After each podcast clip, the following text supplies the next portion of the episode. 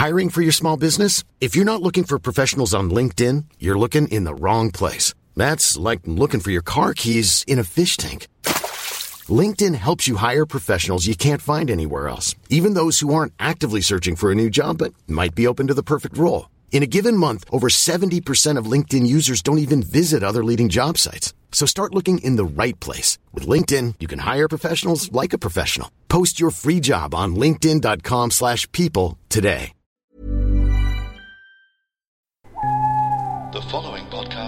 Is a member of the Great Big Owl family. This will certainly have an adult theme and might well contain strong scenes of sex or violence, which could be quite graphic. It may also contain some very explicit language, which will frequently mean sexual swear words. What do you not listen to? Um, chart music. Chart music.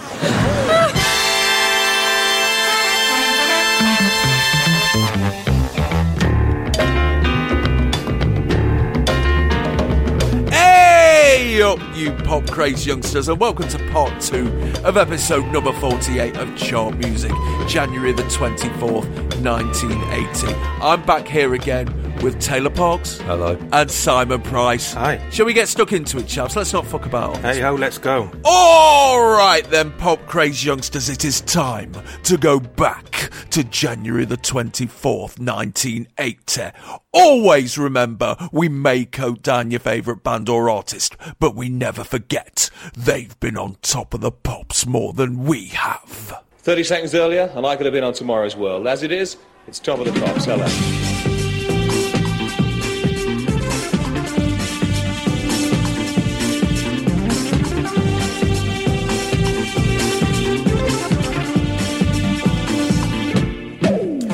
We're immediately thrown into a cold open of tonight's host.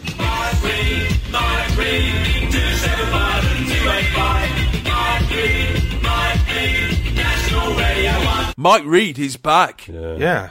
At least he's actually bothered to work out a line.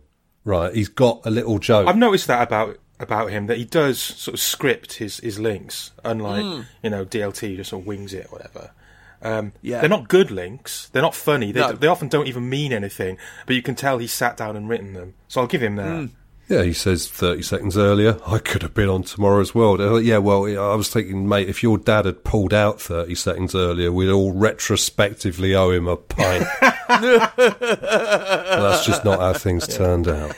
But yeah, it's it's not it's not a joke, is it? It's he says it with his slight kind of droll wobble of the head, you know, as if he's imparted a nice little witticism, but it doesn't work, you know. He's he's he's glib and smooth in his delivery, but he gets away with not actually having any material as such. Yeah, you, it, it's nice that he's still new enough to look like he's trying. And it's not like when DLT shows up in the 80s and he's basically scratching his bollocks and yawning while he's introducing the act. But unfortunately, Mike Read trying is almost worse than Mike Read on autopilot. You know what I mean? It's like he's doing his best, and that's the saddest thing of all. This is it. This is the peak of a man's life. And and it's a bit embarrassing to see how pleased he is to be up there, you know, for no reason, just wasting everyone's time and looking ghastly. By the way, um, yeah. Oh, I'm going to disagree with you on that, but yeah, okay. You think? I mean, I mean, he's got uh,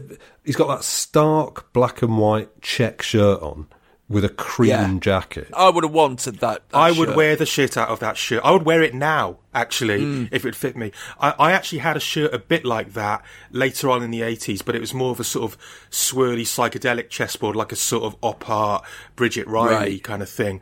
Um, Nice. I, I would love to wear that now. Unfortunately, I have a neck like a tree trunk, so you just can't get them to fit. But yeah, um, some people would look at Mike Read in that You shirt. put it on now, and all the lines suddenly turn straight.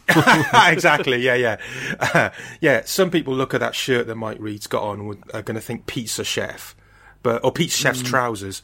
But you know, I I think it's a, it's a lovely shirt. I've got to say. no, we know, we know what he's getting out there, don't he? He's Yeah, down. but would you Yeah. wear it with a cream jacket? Because it looks, fair it play, just looks not. like he's been left out in the air and uh, gone discoloured and crusty around the edges. You know, like the artificial cream on a school donut. Where by the time you got there, it's got a shell on it. You know. Yeah. I, I didn't see him in this era. I didn't see him until a few months later. I didn't. I hadn't heard of him yet. I didn't see this episode. So when I look at this now, there's something a bit unsettlingly off and different about him. And I couldn't figure out what it is, and it's that he's not wearing glasses. Yeah. Yeah, and yeah, you know when you see somebody who's always got glasses or sunglasses or something on, and they haven't got them on, they just look really wrong. And there's Yeah. no, there's no sort of physical explanation for why that would be the case because they've still got a face with Yes. normal eyes. It's just that um, somehow that it, it, yeah, it, it looks like they've had something sucked out of them or, or whatever. You know, it's just No, it's it's, kind of his, wrong. it's his it's his weak mole eyes Yeah. squinting into the light. I mean, it's like right, so you're vain and myopic, right? But what is this? The days when uh, contact lenses were like a, a Pyrex Yeah. dish you had to hammer onto your eyeball. You know, I mean, what's this problem? I don't know. I don't like to see it. It's like he's stumbling around like Velma. Mm. You know what I mean? like comes face to face with an escaped tiger yeah. and pats it on the head and says, "Nice doggy." I mean, it's horrible. He looks like he's been shaken awake after three hours sleep. It's a bit like the the old joke. You wouldn't hit a man with glasses, would you? And then you t- take off the glasses and then hit them. You know. Now, no one needs those those pinhole peepers uh, peering out of the telly. Put your fucking bins on, man. Yeah. Get a nice, colourful pair that express your personality. Yeah. Yeah, that and your that and your blue shorts, you'll still attract all the Oh classiest God. ladies. We're going to come to that. Yeah. Maybe he dropped the Tomorrow's World reference just to make sure he actually wasn't on Tomorrow's World. Walked into the wrong studio. Yeah.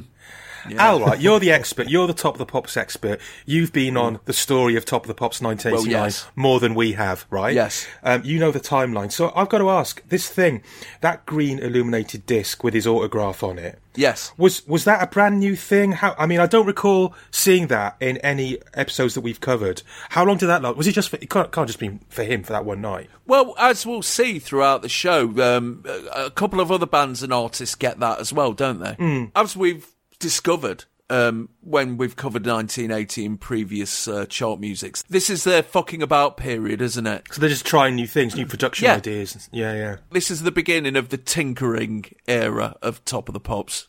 Right. Yeah, yeah. At this moment in time, Mike Read is currently holding down the 8 pm slot in the week, and tonight he's lodged between Talk About, a regular open forum held in schools where Andy Peebles reasons with the youth on the issues of the day and, and then plays their requests for Madness and the Police, and John Peel. He's a year and a week away from ripping Dave Lee Travis out of the breakfast show throne. In the meantime, he's been enjoying the perks that presenting a Radio 1 show can bestow on a man by wetting his beak in the trough of personal appearances at regional nightclubs. Article in the stage, mid 1979. As many cabaret venues throughout the country convert their premises into discos, the demand for named disc jockeys has increased considerably. Mike Read is one of the leading DJs represented by MPC Artists and Management, who report bumper business for all their artists during the summer months. In their experience, the appearance of a well-known DJ at one of the larger venues can sell up to 2,000 tickets in advance. Fucking hell, that's how bereft we were in the 70s. Yeah. But it has to be said there is a downside to this. As reported by a pop crazed youngster by the name of Chris, who sent me a series of letters that his partner wrote, the drafts of which he kindly passed on to me. And uh, yeah, this is a while ago, so I've lost your surname, Chris. I do apologise. Uh, Make yourself known on social media and you'll be bigged up in the true style and fashion.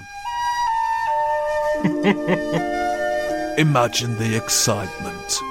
The year was 1982, and megastar Mike Read announced he was to make a personal appearance at the Saturday Night Disco in the Kettering Leisure Village, a dilapidated sports hall.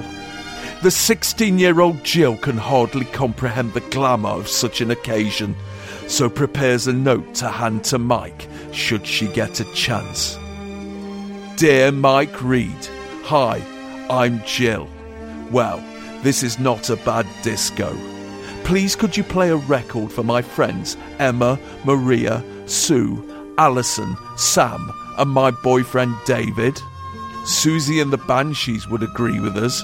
Well, me and David anyway. Tar, Jill. I'm not sure exactly what a live appearance by Mike Read entails, but I doubt it's going to involve Siouxsie and the Banshees. How did it go? Well, here's the letter of apology she sent to Mike Read on behalf of the good people of Kettering. Dear Mike, I am writing to you to personally apologise for the pathetic behaviour of certain people who ruined Saturday evening completely. I feel really ashamed and embarrassed that when someone like you takes the time to come to Kettering, we thank you by causing a riot. I really wouldn't blame you if you never come to Kettering again. anyway, thank you very much for my autograph. I almost didn't have the heart to ask you after all that maybe apology would have been more appropriate. Yours sincerely, Jill. And here's this is how fucking deep it goes. Here's a letter to her friend Wendy explaining what happened. God, on Saturday, me, David, Maria, Alison, Emma, and Sue went to Mike Read. Boy, I shouldn't think he'll come to Kettering again.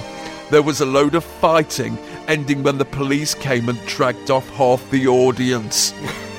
Mike Read was so disgusted he walked off. He came back on at the end to sign autographs.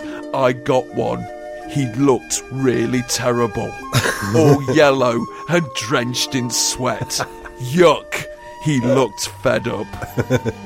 and to my knowledge, Mike Read has never been back to Kettering. Riots at Mike Read PA, fucking out. Wow. Well, you see, you know, um, it happened to all these sort of two-tone legends. You know, Yes, he's, he's, yes. he's, he's going out there in the world with this message of love and peace and racial unity, but Yeah. inevitably, inevitably, the National Front skinheads were drawn to, you know, his his sort of jumping up and down, stomping tunes. Yeah. and uh, yeah, it's just it's a tragedy. Happened to Jimmy Pursey, happened to the Specials, and now it's happened to Mike Read. Yeah, he turned up in his madness, modness bad. Yes, yes. thing is, if um, and, and going back to that, that bit you just read out of uh, the availability of DJs and how much they uh, they bumped up the takings of various provincial nightclubs, you think that's tragic. In Barry, right, we didn't even have famous Radio One DJs. We had famous Radio One DJs brothers. fucking hell. Right? Yes. Um, yeah, yeah, yeah. There was a sort of uh, church hall on Holton Road, the main shopping street, which quite often had a poster outside for a disco held by Vince Savile. No, no. Yeah. Yeah. Did you go? No, I was too young. Oh. Actually, maybe I wasn't, eh? but yeah. Jesus.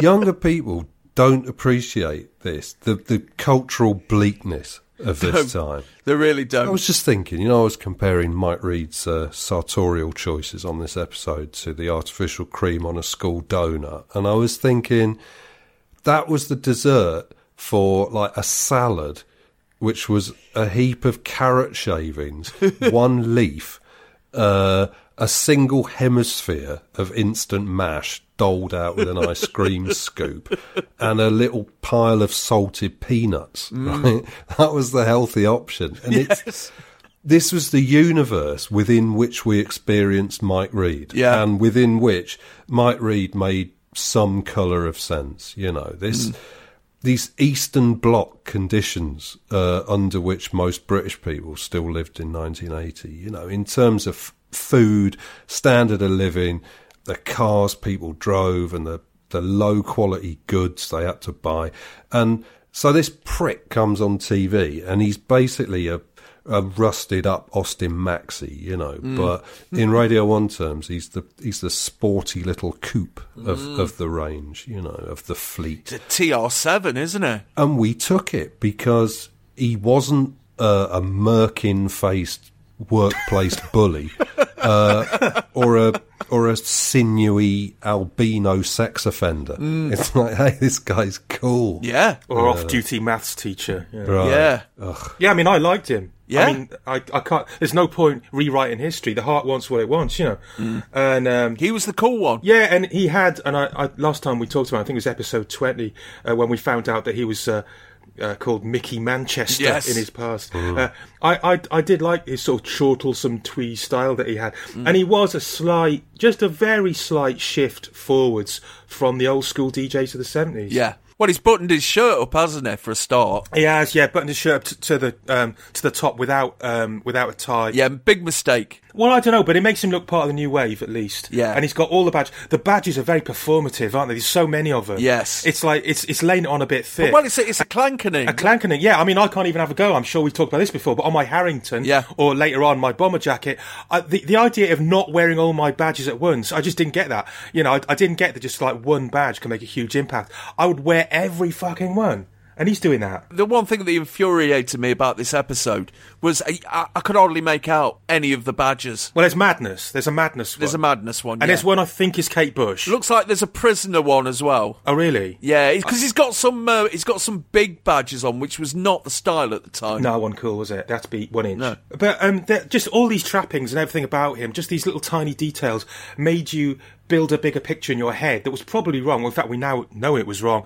But you assumed he was one of the good guys. You Mm. Yeah. assume that you know any. Including politically in that, you just assumed, you know, he's name checking the jam, and he's into the specials and madness and all that. Yeah. he's kind of, you know, he's on our side. You know, he just thought Exactly. he's on the side of the angels. But uh, well, um, boy, did we turn out to be very wrong about that. I don't know. I was just listening to his beautiful song about the 2004 tsunami. Uh, What? you remember that? No. Yeah, yeah. It got it number four in the British charts. Oh my god! Um, yeah, What's it, it? was a, a charity record. Oh, It was- well, it, yeah. was yeah with uh, uh, uh, what were they called One World Project. Uh, a pretty, actually, fairly impressive supergroup of pensioner rock stars singing Mike Read's song about the 2004 tsunami. The uh, the comfortingly titled "Grief Never Grows Old," um, and it's it's not a. so- I have to say, it's not a song that shows too many signs of being the work of an older, more experienced songwriter. Uh, it sounds like it was composed on a glockenspiel. uh, but I don't. One thing you can say about it uh, is that it's not as bad as the 2004 tsunami. completely passed me by. That didn't didn't even know that existed. Yeah, me too. So um, when I was uh, preparing for this episode, uh, I remembered that last time we talked about Mike Read, inevitably there were lots of uh, jokey references to Blue Tulip Rose Read. You know, Of course there is. Um, we did, you know, lots of quotes from that. And for people who don't know, it was this uh, documentary on Channel 4 in the 90s called I'm Your Number One Fan about stalkers. And um, the most eye catching and memorable character in it was this woman who'd renamed herself Blue Tulip Rose Read and was a Mike Read fan. And um, she's only on the show for about 15, 20 minutes out of an hour. But- oh. but um, but what 15, 20 minutes exactly. they are.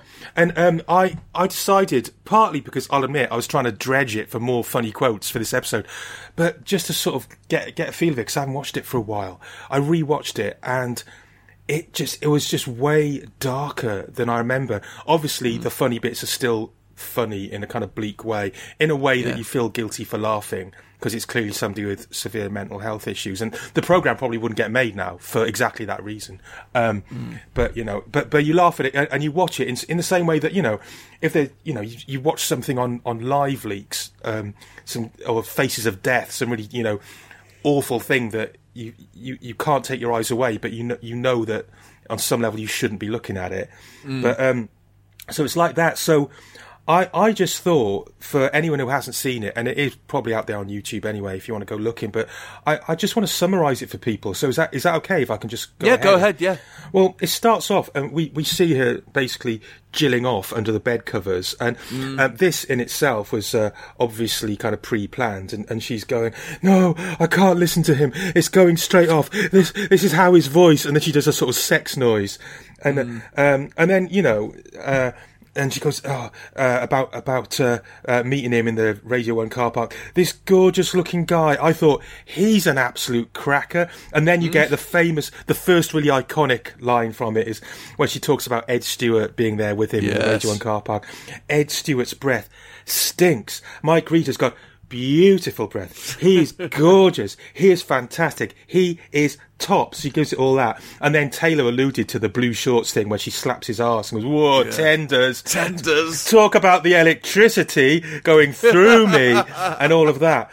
Um, so that's the kind of meet cute at the start of it, if you like, uh, which it sounds very much to anybody watching it like, you know, it wasn't an accidental meeting. She totally went there to stalk him in the first place. Uh, and, um, and, you know, she, does quite a few of these monologues to camera where she, she's saying, you know, get very emotional, saying, he is everything to me. He's very, very, very precious to me. There is no guy in this world that I've ever loved till I fell for Mike. And then we get, this this is the bit where, and in, in the last uh, the time we did we did Mike Read, Taylor said that she's literally barking mad.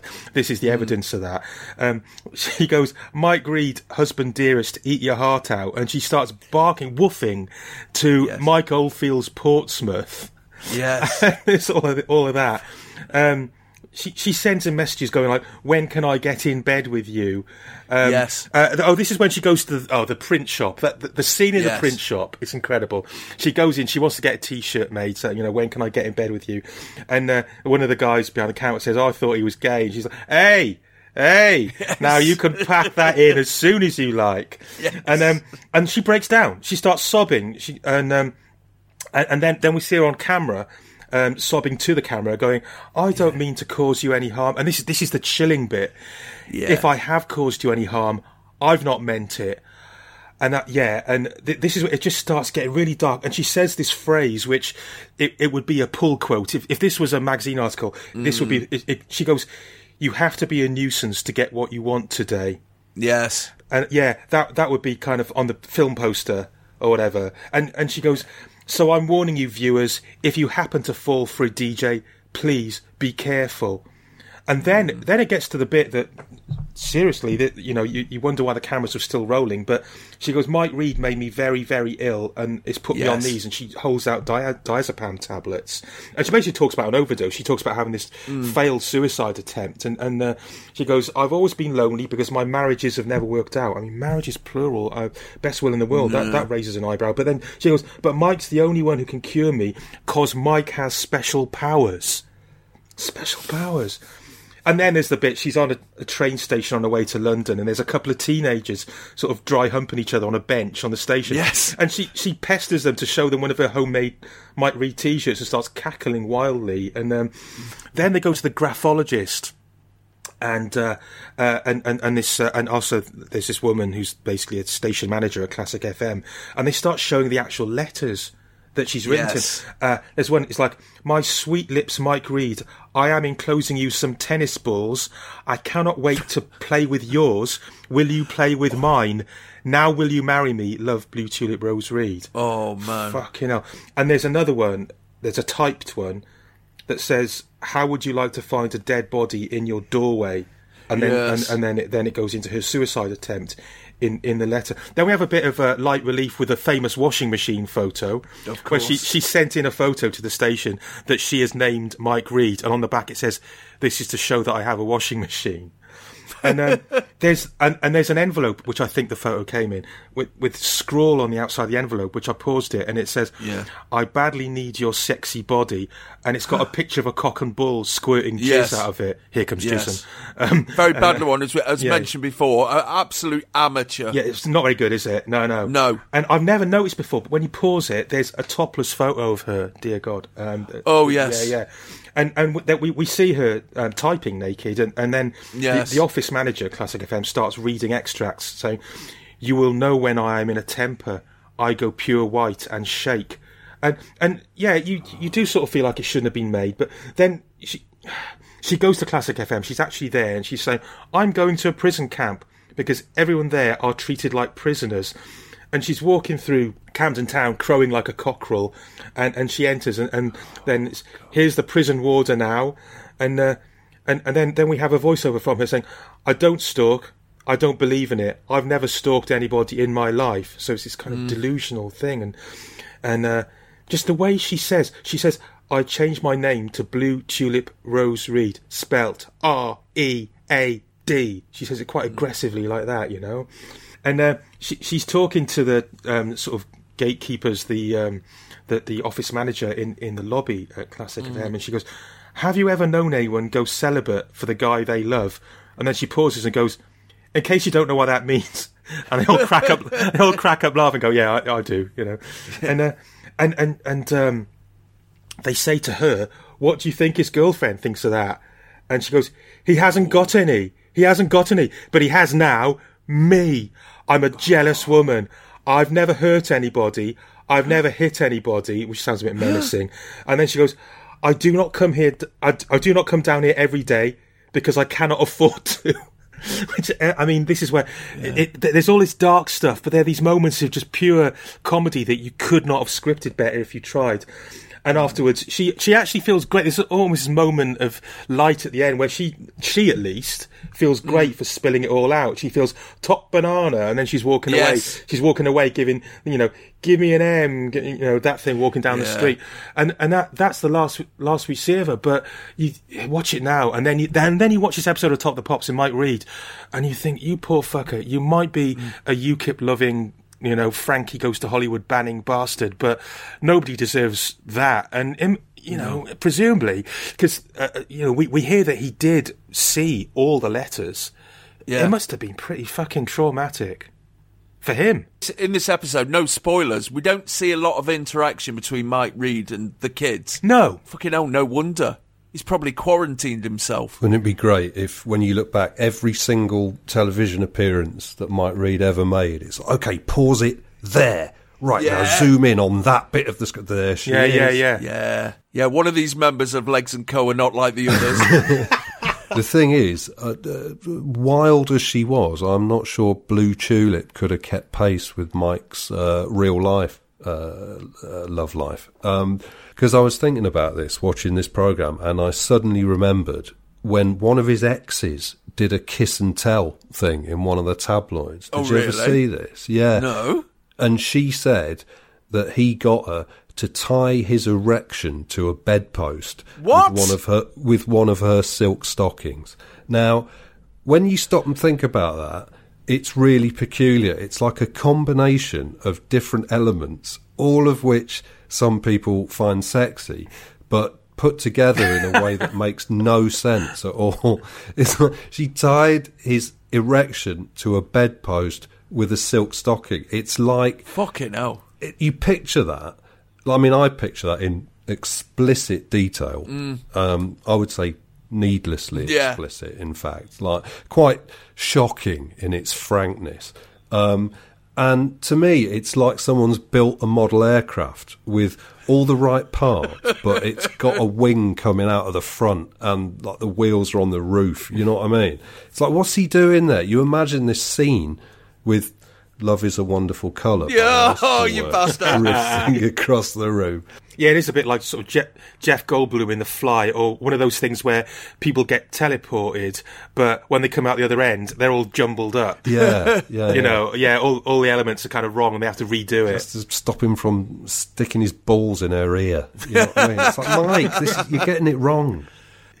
We're immediately thrown into a cold open of Mike Read, standing on a balcony under a green light with his signature etched into it in black trousers, pale cream suit jacket with a clanking of badges down the left lapel, and an on-trend black and white check shirt as he drops a Tomorrow's World reference and introduces the top 30 rundown as we are assailed by the sound of Jazz Carnival by Azimuth. Formed in Rio de Janeiro in 1971, Azimuth were a jazz funk trio who first came to prominence in Brazil when they did the soundtrack to O Fabuloso Fittipaldi, a documentary about Emerson Fittipaldi, and they signed to the American jazz label Milestone soon after.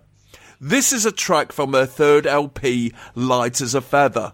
It entered the chart a fortnight ago, and this week it's nipped up two places from number 21 to number 19. So, chaps, this is what Brazilian jazz funk sounds like then. Okay. There's lots of this about uh, in 1979 80. Stuff vaguely like this. You had Spyro Gyra, Morning Yeah. Dance. And a few years later, Mezzo Forte with Garden Party. And, and also, um, there were these LPs that people would often have in their homes because this was the era where people had just started buying um, what was then high end hi fi equipment. And there would be LPs that you would buy that would be specifically made to show off Yes. the dynamic range of that. And it would they'd be called things like, you know, the sound of stereo or hi fi sounds or something like that, and it would be light orchestral, light orchestral or sort of cocktail jazz, like like that. And um, you know, I it's it's it's a whole different world, and you sort of can't imagine why people would listen to it for pleasure.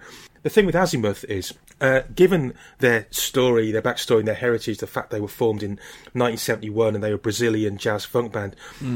Um, I'm thinking that somewhere in their back catalogue, there's got to be some fantastic music. There Yeah. must be. But it ain't this. Yeah, exactly. I feel like an ignoramus for slagging this off, but this tune, why was this a hit? I don't get it at all. This came on at the disco, you wouldn't dance to it. Yeah. What's what's its point? Well, it was the early days of home video, and maybe people needed uh, background music for their, you know, promotional video presentations of their abattoir, or you know, because uh, this is what it's like. I mean, I thought you were going to say home videos of tying their erections to the bedpost with a silk stocking as well. You know, Yeah. it'd work for that. Yeah. I can't hear this without seeing the words "press start" flashing on the screen. It's Yeah. it's like, This is the background music on the power boating segments they used to have on Electric Blue, isn't it? Yeah. Or it'd be on Danger Freaks. Do you remember that, Taylor? That was on Central all the time in the 80s. no. It was this documentary that used to trot out every bank holiday about Australian stuntmen. Oh yeah. Had a ridiculous theme tune where this bloke would just go, Danger Freaks! right at the end after they'd jumped through a hoop of fire or something. And that caught on at our school.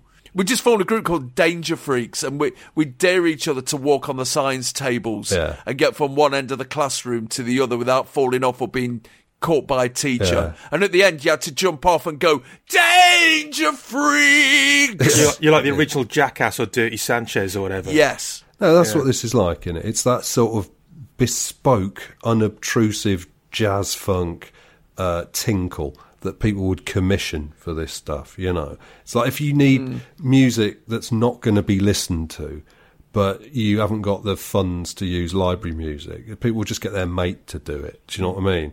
Like lower than test card music.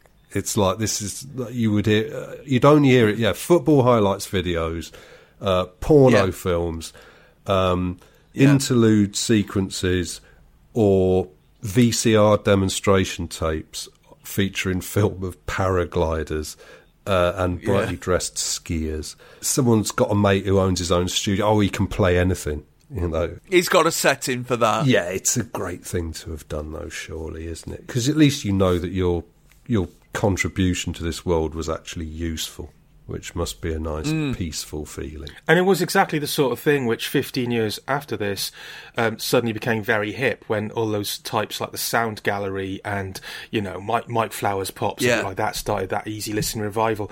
Although I don't recall hearing uh, this Azimuth record on that scene, and I did go to some of those nights, and probably because it's just crap, it's irredeemable, you know. Well, it's tainted with the musk of disco, isn't it? Even though Hmm. it's not really. I mean, it works quite well as a backing for the countdown because you know you're you're not really listening to the song. You're just thinking, "Oh fuck this! I'm gonna I'm gonna look at the photos instead." Oh, yes, and we got a choice crop this week, haven't we? Um, I like the Kool and the Gang photo um, because they're, Yes. they're stood next to uh, this this posh car that looks like you know when you get teenagers standing next to a, Yes. a fancy car that isn't theirs, but they want to make out that it's theirs. I got that kind of feeling from it. Um, got the skids looking like extras from Blake Seven. I thought Rupert Holmes looking like a young James Whale. Um, the Yes, tourists, yes. The tourists look like a TV director's idea of a new wave band. Like you know, Mm. they've they basically been sent to the costume department. Fiddler's Yeah. Dram, man, day trip to Bangor, twelve Yes. of the fuckers. Twelve Yeah. piece band. Yeah, good luck with the royalties. I know they make Dexys look like blancmange or something. Uh, you've got um, uh, Jon and Vangelis walking off into the sunset, arm in arm, like it looks like a remake of Casablanca. In They look like they're about to have a snog, don't yeah, they? yeah, yeah. It's Um, good to see they found happiness. Yeah. you got you got a classic cliched photo of the Clash looking hard in a shopping precinct. Yes. you got you got the beat with Saxa looking like he's photobombing them, which he always did, really. To be fair, Yes, And then there's a couple of examples of um, anachronism that slightly bothered me. There's a Pink Floyd one um, where, and I'm not a huge Pink Floyd, I'm not a Pink Floyd person at all, Mm. but there's this picture of Pink Floyd, and it's a live shot, and they've all got very long hair, and it looks quite psychedelic, and they're performing under what looks like a, Mm. a sort of projection or a backdrop of this swirly kind of space monster. I thought that's Mm. got to be the wrong era because this is the wall now. This is you know a fairly modern time, and Mm. I don't know that. Uh, that that may be right. And it's a fucking awful photo. There's- there's isn't it? lots of awful, It's like it's uh, been taken by someone at the back of Wembley Arena. Well, there's lots of very bad live photos. There's one of Sugar Hill Gang, which is a sort of like red. Oh, blobs. that's awful. Yeah, yeah. That's awful. It's like someone's just jogged the camera Yeah, um, it's- in a nightclub. Absolutely, yeah. The other the other anachronism that bothered me was uh, Booker T and the MGs, where they've got what looks like a very modern era photo for a record that came out in the '60s. Yeah. Um, a couple others that jumped out to me were um, American uh, middle of the road rock acts. There's Styx, where one of one of the guys in Styx, he's got these white plus fours, sort of like jodhpurs, tucked into gold riding boots. It's quite a look, and. Uh, and then Nice. um, there's there's Doctor Hook who um, just Doctor Hook just Oh. look elated to be alive, and uh, all I'm saying is if anyone's Yeah. seen that legendary performance of theirs on German TV, uh, I think that Doctor Hook were elated to be alive quite a lot of the time. I've not seen that. oh fucking hell! Yeah, it's just basically if if if you rule out uh, Brian Jones in the Rolling Stones "We Love You" video, uh, then, then Doctor Hook on live on uh, on German TV is the most fucked that any band has looked on film. I'm saying it's extraordinary. Taylor's probably seen it. I haven't, but I will. You haven't? Oh my Oh, god! Yeah. video playlist, everyone. Yeah. Yeah, my favourite pictures, uh, aside from Rupert Holmes looking like a photo fit that suddenly turned into quarter profile, um, is uh, uh, new music, um, Yeah. Uh. bit of horseplay in the queue to audition as Manuel in the local rep touring production of Fawlty Towers. One of them's got an open hand held out under the other one's chin. And it looks like he's saying, uh, "You chewing boy, spit out that gum." And on Azimuth's slide on the chart rundown, you can't really see what's going on. It's a live picture, bit of a mess. You just see uh, half of a much too big drum kit and a musician sat on a high stool, and everything's too fuzzy to see what he's playing. But it's not a piano, so get off the fucking stool. Yeah. You look like you're waiting for a roadie to walk on and feed you Cow & Gate mashed banana pudding on a plastic spoon, and then give you massive backhanded slaps around the head when he thinks no one's looking. uh, uh, Rolls Royce. Nine piece band. Nine, yeah. Yeah. Or just laughing at Fiddler's Dram and waving handfuls of banknotes at them derisively. Uh, and a lovely shot of Sheila B. Devotion that looks like, uh, as it's listed, uh, there's some confusions I'm sure we'll come to later. Sheila We will, we Devotion. will. Sheila and B. Devotion, more correct. Yeah. Uh, Yes. Looks like someone's pressed pause two seconds before John Holmes walked into the shot. Anyway, it's that lovely aesthetic, that sort of like you know that, that boogie nights aesthetic, glossy and healthy on the beach uh, before you die at 34 in mysterious circumstances. Not that this happened to Sheila, thank the Lord. I mean, I've got Matchbox, who look like the rapists in Deliverance at a works dinner dance. They are scary as fuck. Yeah. Um, Richard Jobson of the Skids in a yellow jogging suit, which makes him look like Hyacinth Bouquet on a fun run for the local church. and uh, Fiddler's Dram, they do look like a shoot football team centre spread photo from the 1534 stroke 5 season. And like overpopulated bands, right? You've got Rolls Royce with nine, uh, Fiddler's Dram with 12, even Dollar. There's five members of Dollar. Who knew? Yeah. Who knew? David Van Day looks like he's got a bum fluff moustache as well in the photo. Which oh, another. God. The weirdest thing about this chart rundown, though, is when you get to number two, Billy Preston and Syreeta, mm. their name written in a different typeface Yes! to everybody else. Why? Didn't notice that. The only possible explanation I can think of is that somebody spelt Syreeta wrong and they had to change it at Yeah. the last minute. Called him Billy Preston and Ryvita. Yeah, well, but such trifles had never bothered them before. We've No. seen misspelt band names on there. Yeah. Um, and secondly, if they were capable of putting new letters on a slide, why would they not have access to the usual letter set? Yeah. A mystery for the ages. So the following week, Jazz Carnival dropped three places to number 22, and they were never reacquainted with the UK charts again.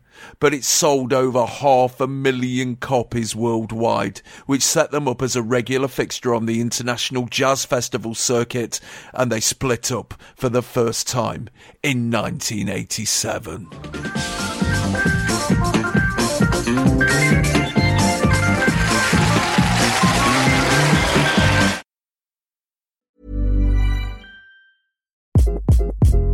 Hi, this is Craig Robinson from Ways to Win, and support for this podcast comes from Invesco QQQ. The future isn't scary, not realizing its potential, however, could be.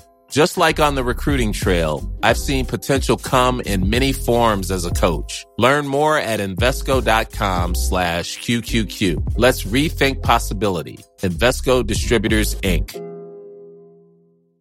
Hey, I'm Ryan Reynolds. At Mint Mobile, we like to do the opposite of what Big Wireless does. They charge you a lot, we charge you a little. So naturally, when they announced they'd be raising their prices due to inflation, we decided to deflate our prices due to not hating you. That's right. We're cutting the price of Mint Unlimited from $30 a month to just $15 a month. Give it a try at mintmobile.com slash switch. $45 upfront for three months plus taxes and fees. Promo rate for new customers for limited time. Unlimited more than 40 gigabytes per month. Slows. Full terms at mintmobile.com.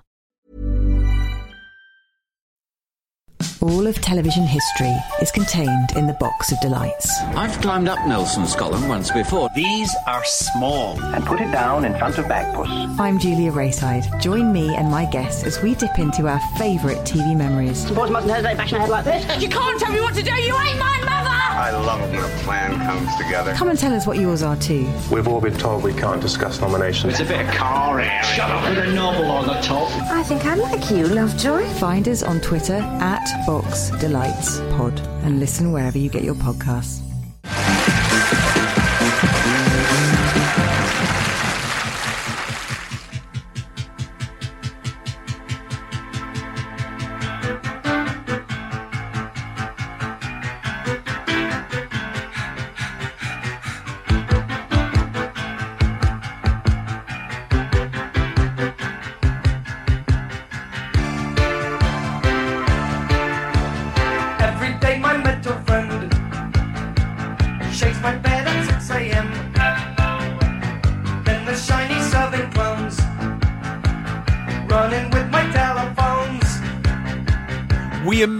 Fade into the backdrop of the next act, bearing the band name in a non more Aventis digital watch font. It's The Plastic Age by the Buggles. Formed in Wimbledon in 1977, the Buggles consisted of Geoff Downes, the former keyboard player of the mid 70s jazz fusion band She's French, who had turned down a position in Wizzard, and Trevor Horn, a former Bob Dylan tribute act from Durham, who moved to London in the early 70s to help re record top 20 hits for BBC Radio, which still had restrictions on needle time, and playing in the orchestra for Come Dancing. They linked up in 1976 when Downes joined Horn and his then girlfriend Tina Charles in a covers band called Northern Lights, later becoming members of her backing band when she became a solo artist while arsing about in assorted side projects. They'd already recorded their first single, Video Killed the Radio Star, in 1978, above a Stonemasons in Wimbledon, but they didn't land a record deal until 1979 with Island, and it took five weeks to knock Message in a Bottle off number one, spending a week there before giving way to Lena Martell. Mm-hmm. This is the follow up and the second cut from their debut album, The Age of Plastic, which came out a fortnight ago. It's a new entry this week at number 54, and here they are in the studio. Yeah. The main takeaway from that potted history is Trevor Horn was Tina Charles's baby who just loves to dance, who wants to dance, who loves to dance, who's got to dance. that changes everything for me now. I interviewed um, Trevor Horn and asked him about about this. Um, he's not on the record, sadly. He's Oh. uh, he was yeah uh, um, he was just in the live band, um, but still, you know, Right. um, you know, great bit of um, great a great introduction to, to pop history to be part of Mm. Tina Charles' backing band. Hooked him up with Biddu and all them lot. Well, that's it, yeah. Which you know um, probably put him in good stead for production stuff, I would imagine. Um, I went to see the Buggles once. Uh, he, Right. he did a kind of charity gig in oh maybe up ten years ago now, uh, in what used to be called Subterranea, maybe is now called Subterranea again in Ladbroke Grove, underneath the the Westway, and um, there were lots of guest stars, people like uh, oh god, Gary Barlow and uh, um, Richard O'Brien from the Rocky Horror Show, and all all these kind of people, and um, they did they did video killed the radio star seven times in the gig. No, no. Seriously, yeah, yeah, yeah. Um, because they they basically they, they did the album The Age of Plastic, and uh, which of course has the song on it. But basically, all the crowd wanted to hear was that song, and they right they had a local children's choir joined them for one rendition of it, and I think yeah Richard O'Brien for one and Gary Barlow for, and they they literally did the song seven times. So Fucking hell. yeah. If if any band has milked their hit more than that, I'd love to know about it. God, did you shout "Do video killed the radio star" at the end, Simon? Yeah, I yeah, would have done. exactly. Yeah, yeah, yeah. Yeah, Buggles currently tussling with uh, new music for the electronic Mm. nerd pop crown, and they're certainly winning commercially. Yes. Artistically, I'm not sure who comes out on top. New music had better tunes, but Buggles Mm. were more full on, you know, robot waiter, gross out Yeah. pseudo plastic. I say pseudo plastic because, of course, they were old musos, really, you know, just Mm. having fun. And there was never anything simply celebratory about the futuristic blankness of Buggles music. When you listen to it, it's always a bit regretful, you know, pining for the past. It's like a satire of ultra modernity, sort of bittersweet at best. Um, and it's to me, it's quite funny how this record is trying really hard to sound uh, modern and bleepy and not like late period yes, which it keeps threatening to mm. lurch into. And then suddenly it reaches that bridge section and the lid Yes. blows off and Yeah. it starts going for the one. Like he, he Yes. can't help himself because that's what he is musically, Trevor Horn, which is why he's a better producer than artist. You apply all that skill and all that bombast to some decent pop music, and the result can be phenomenal. But hmm. you know, when the source of of that technical wizardry is in charge from top to bottom, you might not get what you need. And he, I mean, I, you know, I, I quite love this record, and he has been involved in the songwriting and performance of some great pop music. But you know, hmm. most often the good stuff happens when someone a bit fresher and perhaps dumber comes up with the meat, and he goes off and cooks it. You know, uh, I mean, this it's a good record, this, but it sounds like a project, whereas the best records he was involved with sound like events, which is just Yeah. something he couldn't do on his own. Yeah, that that yes bit, and I know I know the bit you're talking about. Is that they send the heart police Yeah. to put you under cardiac arrest. Wh- Which It's- it's- you like Jon Anderson, just yeah, like Jon Anderson. exactly. Anderson. You can totally imagine Jon Anderson singing that bit, and uh, it struck me as uh, that, like coupled with the fact that Geoff Downes has four keyboards on the go, right? Yeah, Um, it, it struck me as what what amounts to uh, in, in football. Uh, in football, they call it a "come and get me" plea. Right, There's- there, there, there'd be a post TOTP interview, and Trevor Horn would, would say, "Obviously, I have a great deal of admiration for Yes, but I'm Yeah. fully committed to the Buggles at the moment, and um, I'm just taking each single as it comes." yeah, you know. want away musician. Yeah, yeah, yeah, exactly. There's some controversy when he likes a post on Twitter showing him photoshopped into the current Yes lineup. Yeah, yeah. uh, so you know, while while us pop kids were thinking the Buggles were part of the new wave, the remnants of a much older wave were watching with evil intent. I mean, I've gone a bit Yeah. H.G. Wells' War of the Worlds there, Jeff Wayne's version anyway, but you can imagine the kind of Richard Burton uh, voiceover. No one would have believed in the first years of the 1980s that chart pop affairs were being watched from the timeless worlds of prog. No one would have dreamed that synth bands were being scrutinized as someone with a microscope studies creatures that swarm and multiply in a drop of water. Few men even considered the possibility of a Yes revival involving the fucking Buggles. And yet, across the gulf of space, minds immeasurably superior to ours regarded top of the pops with envious eyes. Slowly and surely they drew their plans against us. Yeah. and the lyrics, right? Taylor's right about the ambivalence of whether it likes the future or doesn't like the future. Mm. But the bit that jumped out at me is uh, the, the the first lines. Every day, my metal friend shakes my bed at six a.m. And I'm thinking, yeah, well, if you will live in a house share with Cradle of Filth fans, what do you expect?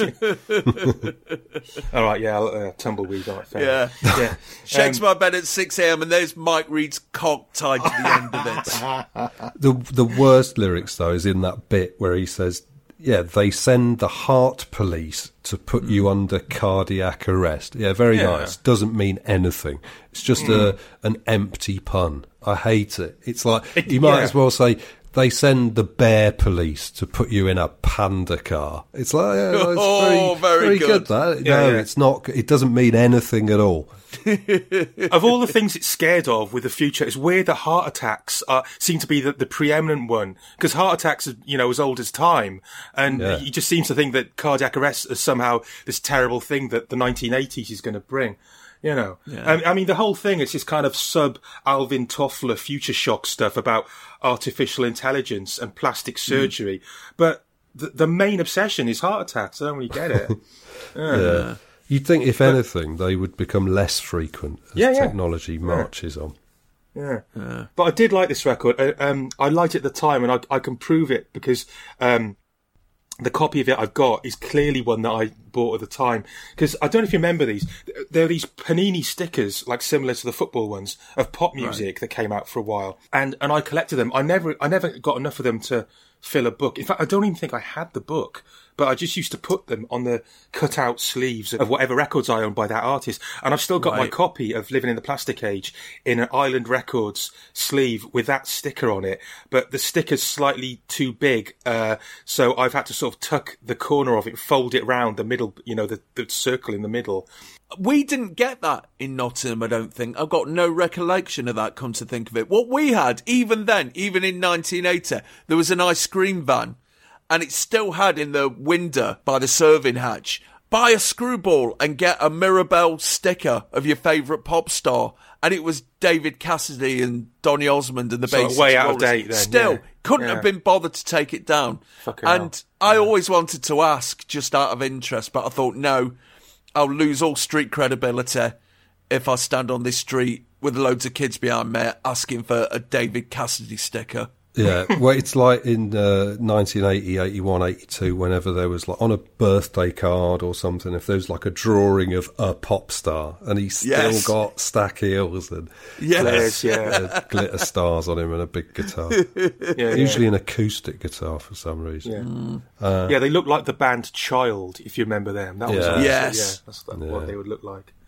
See, I don't. I do remember this from the time, but I don't remember having any reaction to it at all. Right? To me, this was a bit of a bit of a non-event. It was a bit underwhelming after their last Yeah. playground smash. Yeah. You know, 'cause- Yeah, Video Killed the Radio Star was just as innovative as Our Friends Electric. They were, Yeah. they were of a pair to Yeah. me. Yeah. And looking back now, you just think, why the fuck did you think that, you twat?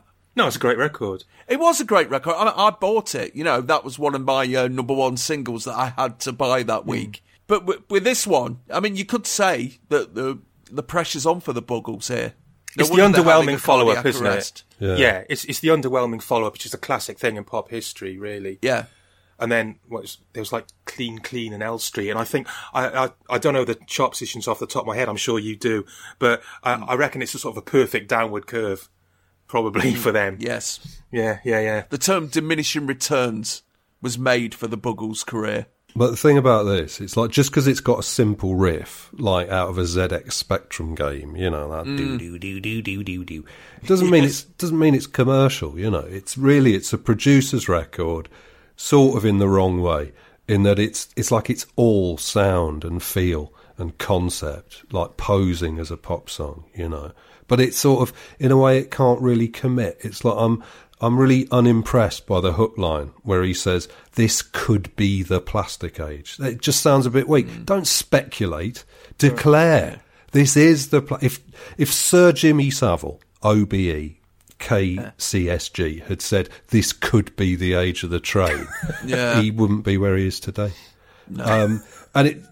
And this is not just a pale successor to Video Killed the Radio Star. It's a pale precursor to their best record, for my money, which is Elstree, which is the one which really shows how a, how a, a song and a record can be totally cerebral and conceptual and clever, clever, and a bit of a put on, but also gorgeous and poignant uh, and genuine. And to me, that one also it does a better job of straddling that comic futurism and authentic nostalgia. Uh, Yeah. much better than this one. As good as Video Killed But whatever anyone thinks of the Buggles, I would say it's a clear sign of how open and unrestrictive the pop scene of 1980 really was. That anyone Yeah. could consider this an acceptable look and sound and general aesthetic for a hit group, you know. Whereas in fact, straight into looking, no problem. And Yeah. I mean, they weren't a hit group for very long because they're not the kind of band that builds a following. And they also were not a churning hit factory. But they also they sort of weren't a novelty band or an obvious one hit wonder band either. Mm. They were just this. They were like just an odd arrangement of unphotogenic men in bad clothes that don't really go together, looking like the sort of Aventies geeks you might see on making the most of the micro, you know, talking talking about sending electronic messages by computer. But Yeah. uh, you know, but, but except they're dressed like they're dressed up for a play in their village hall, for which they've done all the music on a synthesizer. I don't know though. You, you say you say bad clothes, but the guitarist has got this amazing quilted silver jacket Yeah. that I would wear the shit out of, possibly along with Mike Read's chessboard shirt. I feel bad for him though. He, yeah, this guy. He looks like, for a start, he looks like the impossible offspring of Peter Duncan and shamed comedy actor Chris Langham. But he's he has his moment stolen. He's he's got a mic set up right, and he mimes that vocode a bit near the beginning where it goes yeah. hello, um, and that should have been his big star turn. You know, his novelty cameo. You should have got a big close up of his face going hello, like Steve Yeah. Priest. You know, um, but in fact, what happens is the camera at that point is zooming in on Trevor Horn and removing him from the shot. And then to make it worse, Trevor lives up to his name and horns in on his ah, bit. and he mimes it himself. And on such moments, careers can turn, you know. No, no one ever heard of that guy again, Paul. He didn't get headhunted by Yes. Well- No, I don't think. No. no. Oh, and did you notice the drummer? No. It's our old friend Richard Burgess, who was last seen in Driver 67, who is currently working on Landscape's debut LP. No way. Don't You know, Wow. yes. Blimey. Yeah. I, I was just distracted by what's his name Downes's seemingly homemade green flash jogging suit, which he's chosen to wear with a Bacofoil wind cheater, which is uh, you know a dystopian vision of a never occurring future, just as unsettling as the one in Metropolis. If you ask So, the next week, the Plastic Age entered the top 40 at number 35 and would take four weeks to get to number 16, its highest position. However, a few months later, the Buggles were commencing work on their second LP when another band were in the studio next door. Yes, who were one of Horn's favourite bands and were also under the wing of their new manager. And after Horn bunged over a song for them to record, him and Downes were invited to replace Jon Anderson and Rick Wakeman, so they did that instead. In the meantime, Island would put out the follow up Clean Clean, which would only get to number 38 for two weeks in April of this year, and they would close out 1980 with Elstree, which straggled up to number 55 in November. After Yes disbanded in the same month, they returned to London to get on with the second Buggles LP, but Downes walked out on the very first day of recording as he'd been invited by Steve Howe to form the band Asia with Carl Palmer and John Wetton of King Crimson. So Horn started messing about with a Fairlight, finished it off himself, said fuck this for a game of soldiers, and went on to be the production overlord of the 80s.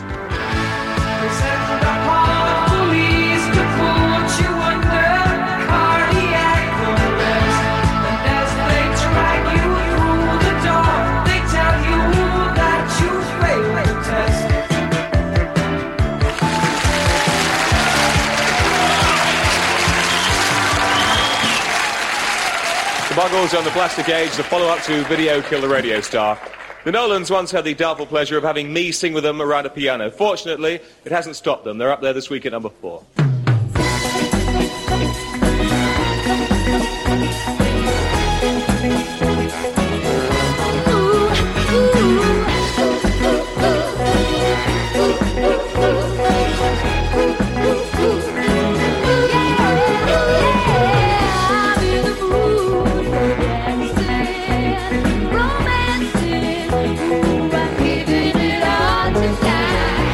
Camera pans back from the stage to reveal Read standing behind the kids as he reminds us that he's a musician too, you know, before handing off to a video of I'm in the Mood for Dancing by the Nolans. We've discussed the Nolan sisters many a time and oft, and this is their 11th single. It's the follow up to Spirit, Body and Soul, which was their first chart single in the UK after five years of flopperage, and it was rushed out the week after the previous single peaked at number 34 in October of 1979. After stalling at number 73 for two weeks, it suddenly soared 33 places to number 40, then soared another 20 places the week after, and this week it's nipped up two places from number 6 to number 4. Oh, more red hot Nolan action. Al, I've got a complaint to make.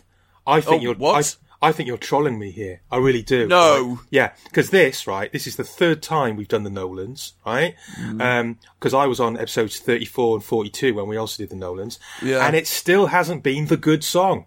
The good Oh, song, of course, the good song is "Don't Make Waves," which Mm. is a sort of Irish Catholic Kay's catalogue clad take on George McCrae's "Rock Your Baby," and I Yes. absolutely love it.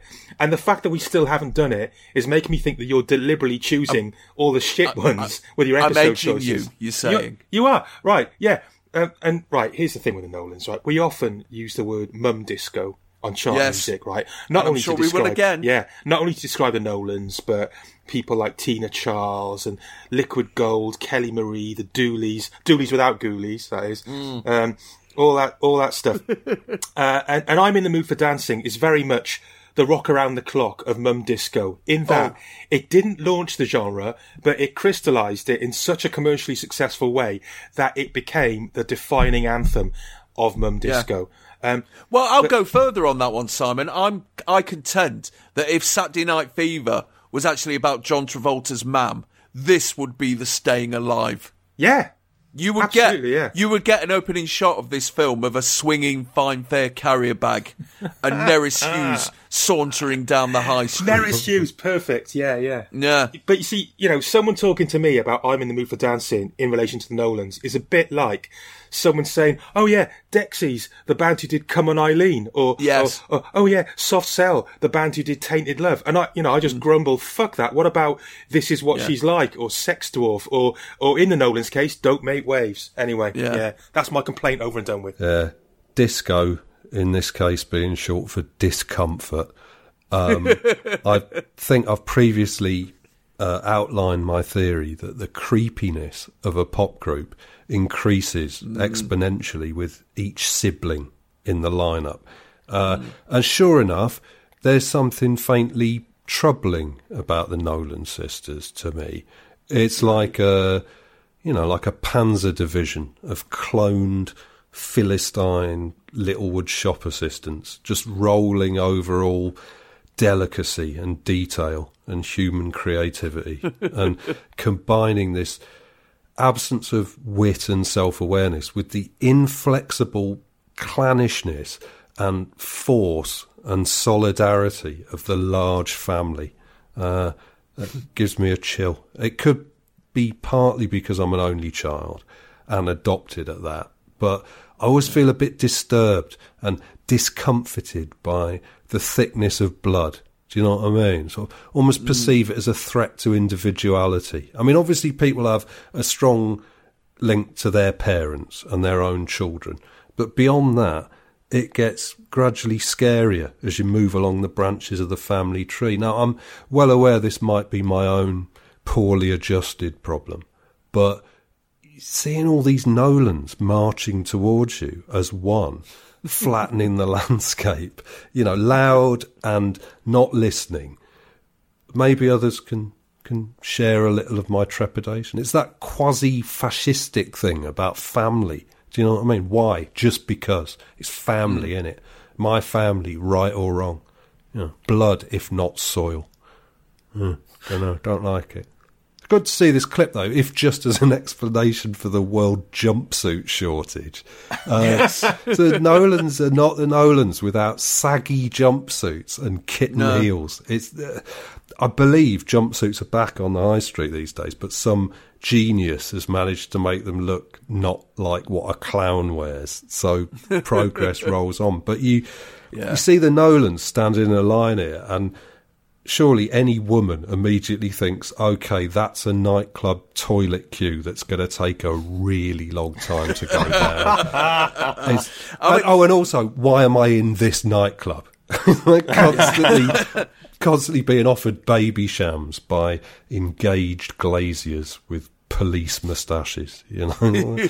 Researchers for Blind Date just driving through the middle of the dance floor in a flatbed truck, just hurling people onto the back. I mean, they've they've gone for deliberately unmatching evening wear here, haven't they? It looks as if they've actually bagsed different pages of the Kay's catalogue this time. yeah, they're trying to strike out on their own. Yeah, it's almost as if it wasn't coordinated, as if they just rang each other up uh, individually uh, one evening, said, um, I'm in the mood for dancing. Are you in the mood? Yeah, I'm in the mood for dancing as well. Yeah, yeah, let's see what Bernadette thinks. Oh, yeah, she's in the mood for dancing. Yeah. And they're all wearing different outfits. Yeah, yeah. Because even, even their dancing isn't coordinated. I notice there's a moment no. where, where uh, Colleen almost collides with Ken, Kenneth, Kenina, whatever her name is.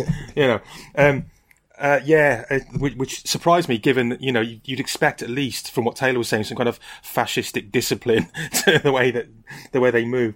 Um, the other thing about the way they move, well, there's a couple of things that kind of upset me. It's the, the dainty way that Bernie holds her microphone sideways between mm. her fingers, like almost like Groucho Marx about to twiddle his cigar. I hate that way of holding a microphone.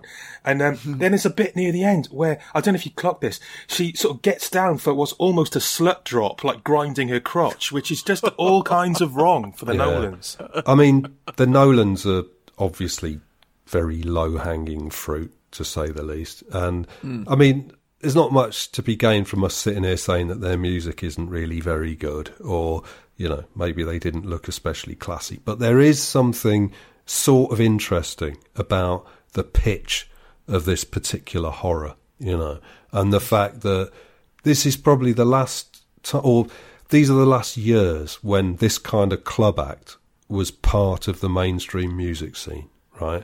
Like people who advertise their albums on TV rather than in music papers. You know? yeah. And there'd be 20 tracks on their album.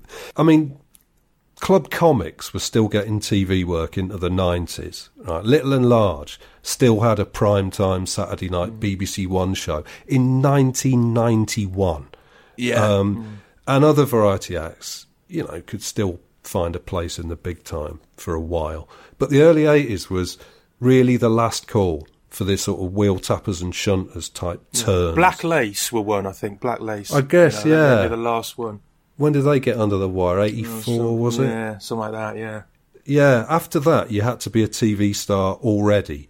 Like that cruise ship singing woman. You know what oh, I mean? It's like, it was a kind of novelty. Um, but yeah, any traffic then was in the other direction. and ex hit singers would vanish into nostalgia cabaret, you know, or eventually tumbling all the way down to sort of Phoenix Nights level, you know, until even that dried up because it's cheaper and it's better for the bar takings to just book, you know, Dean Spunk presents a tribute to Ollie Murs, and you know, but that gap in the charts was was filled by more professional stuff, like from America, like Cher and things like that. You know, sort of stepped into that that that, that hole, but I don't know, it never fully compensated for the loss of something horrible but unique. You know, that sort of nasty British or Anglo Irish variety tradition. Just gone forever. So, yeah, they've already done this in the top of the pop studio late last month, and there's a perfectly serviceable video knocking about. But in this case, we're treated to a live performance with a full orchestra, and it's been doing my head where it's come from. We all know that the Nolan sisters were BBC people so it could be anything. And I hmm. thought, oh, it looks a bit seaside special, but obviously it's not because it's January.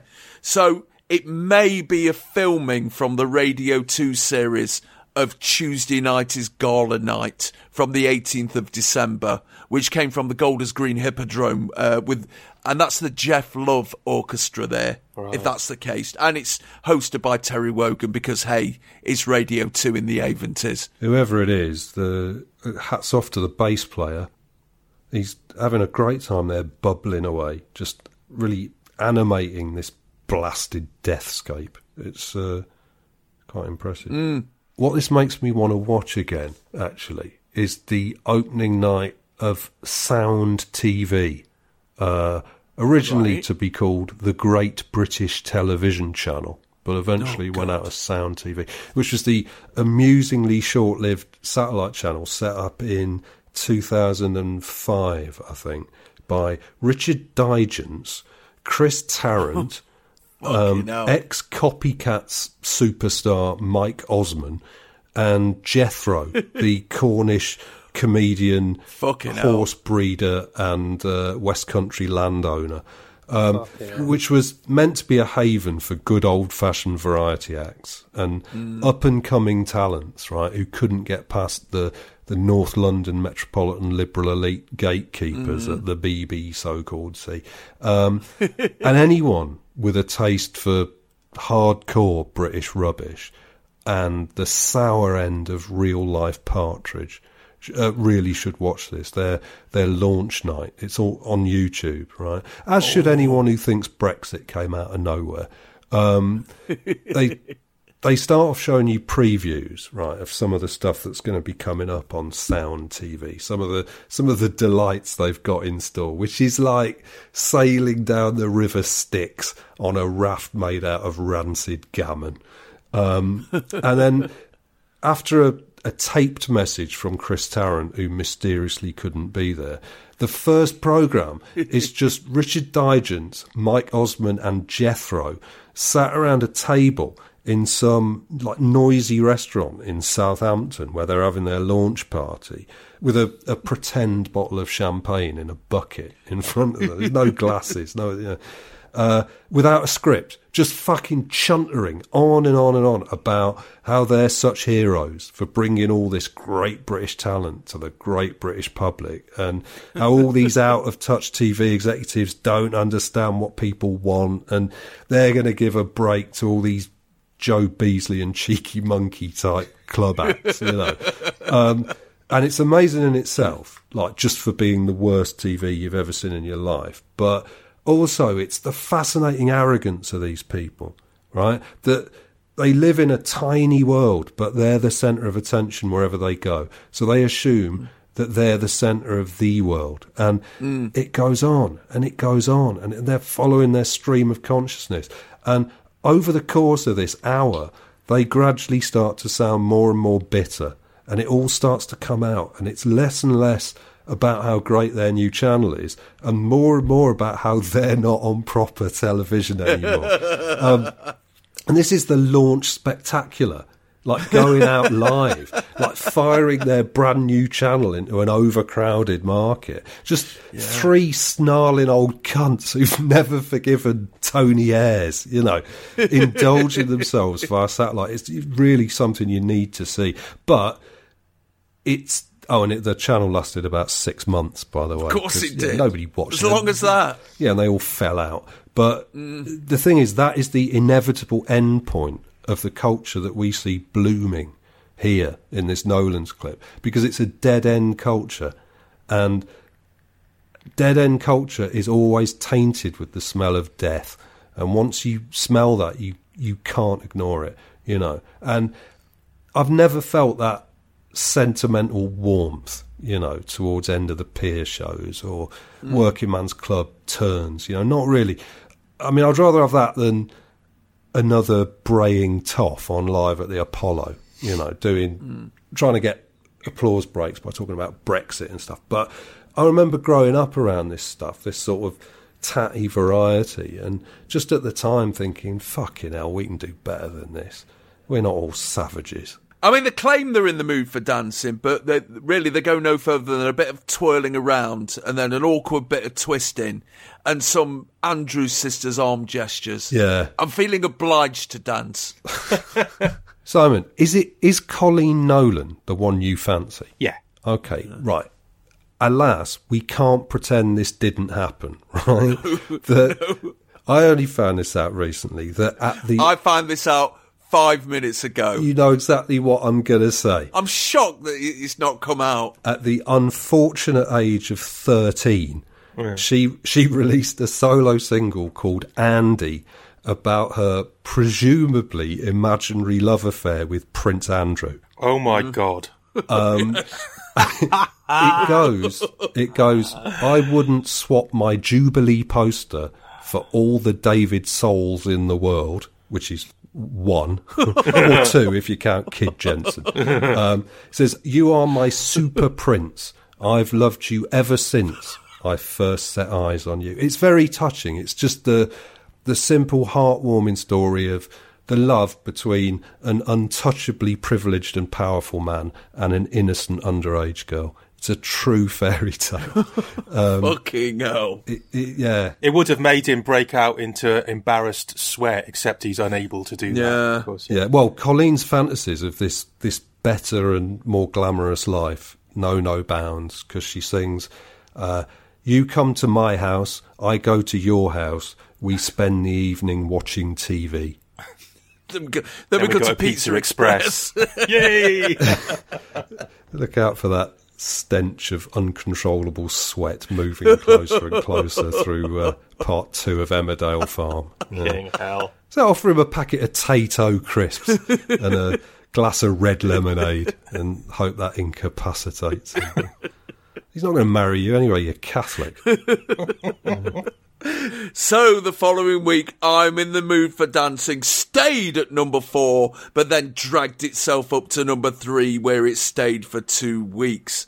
The follow up, Don't Make Waves, would get to number 12 in May, and they'd have a number nine with Gotta Pull Myself Together in October, and a number 12 with Who's Gonna Rock You in January of 1981.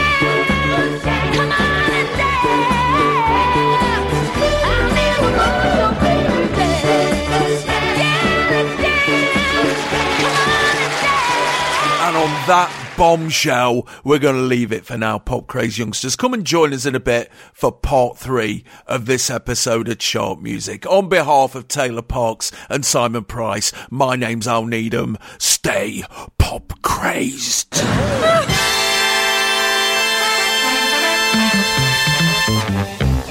Chart music. GreatBigOwl.com.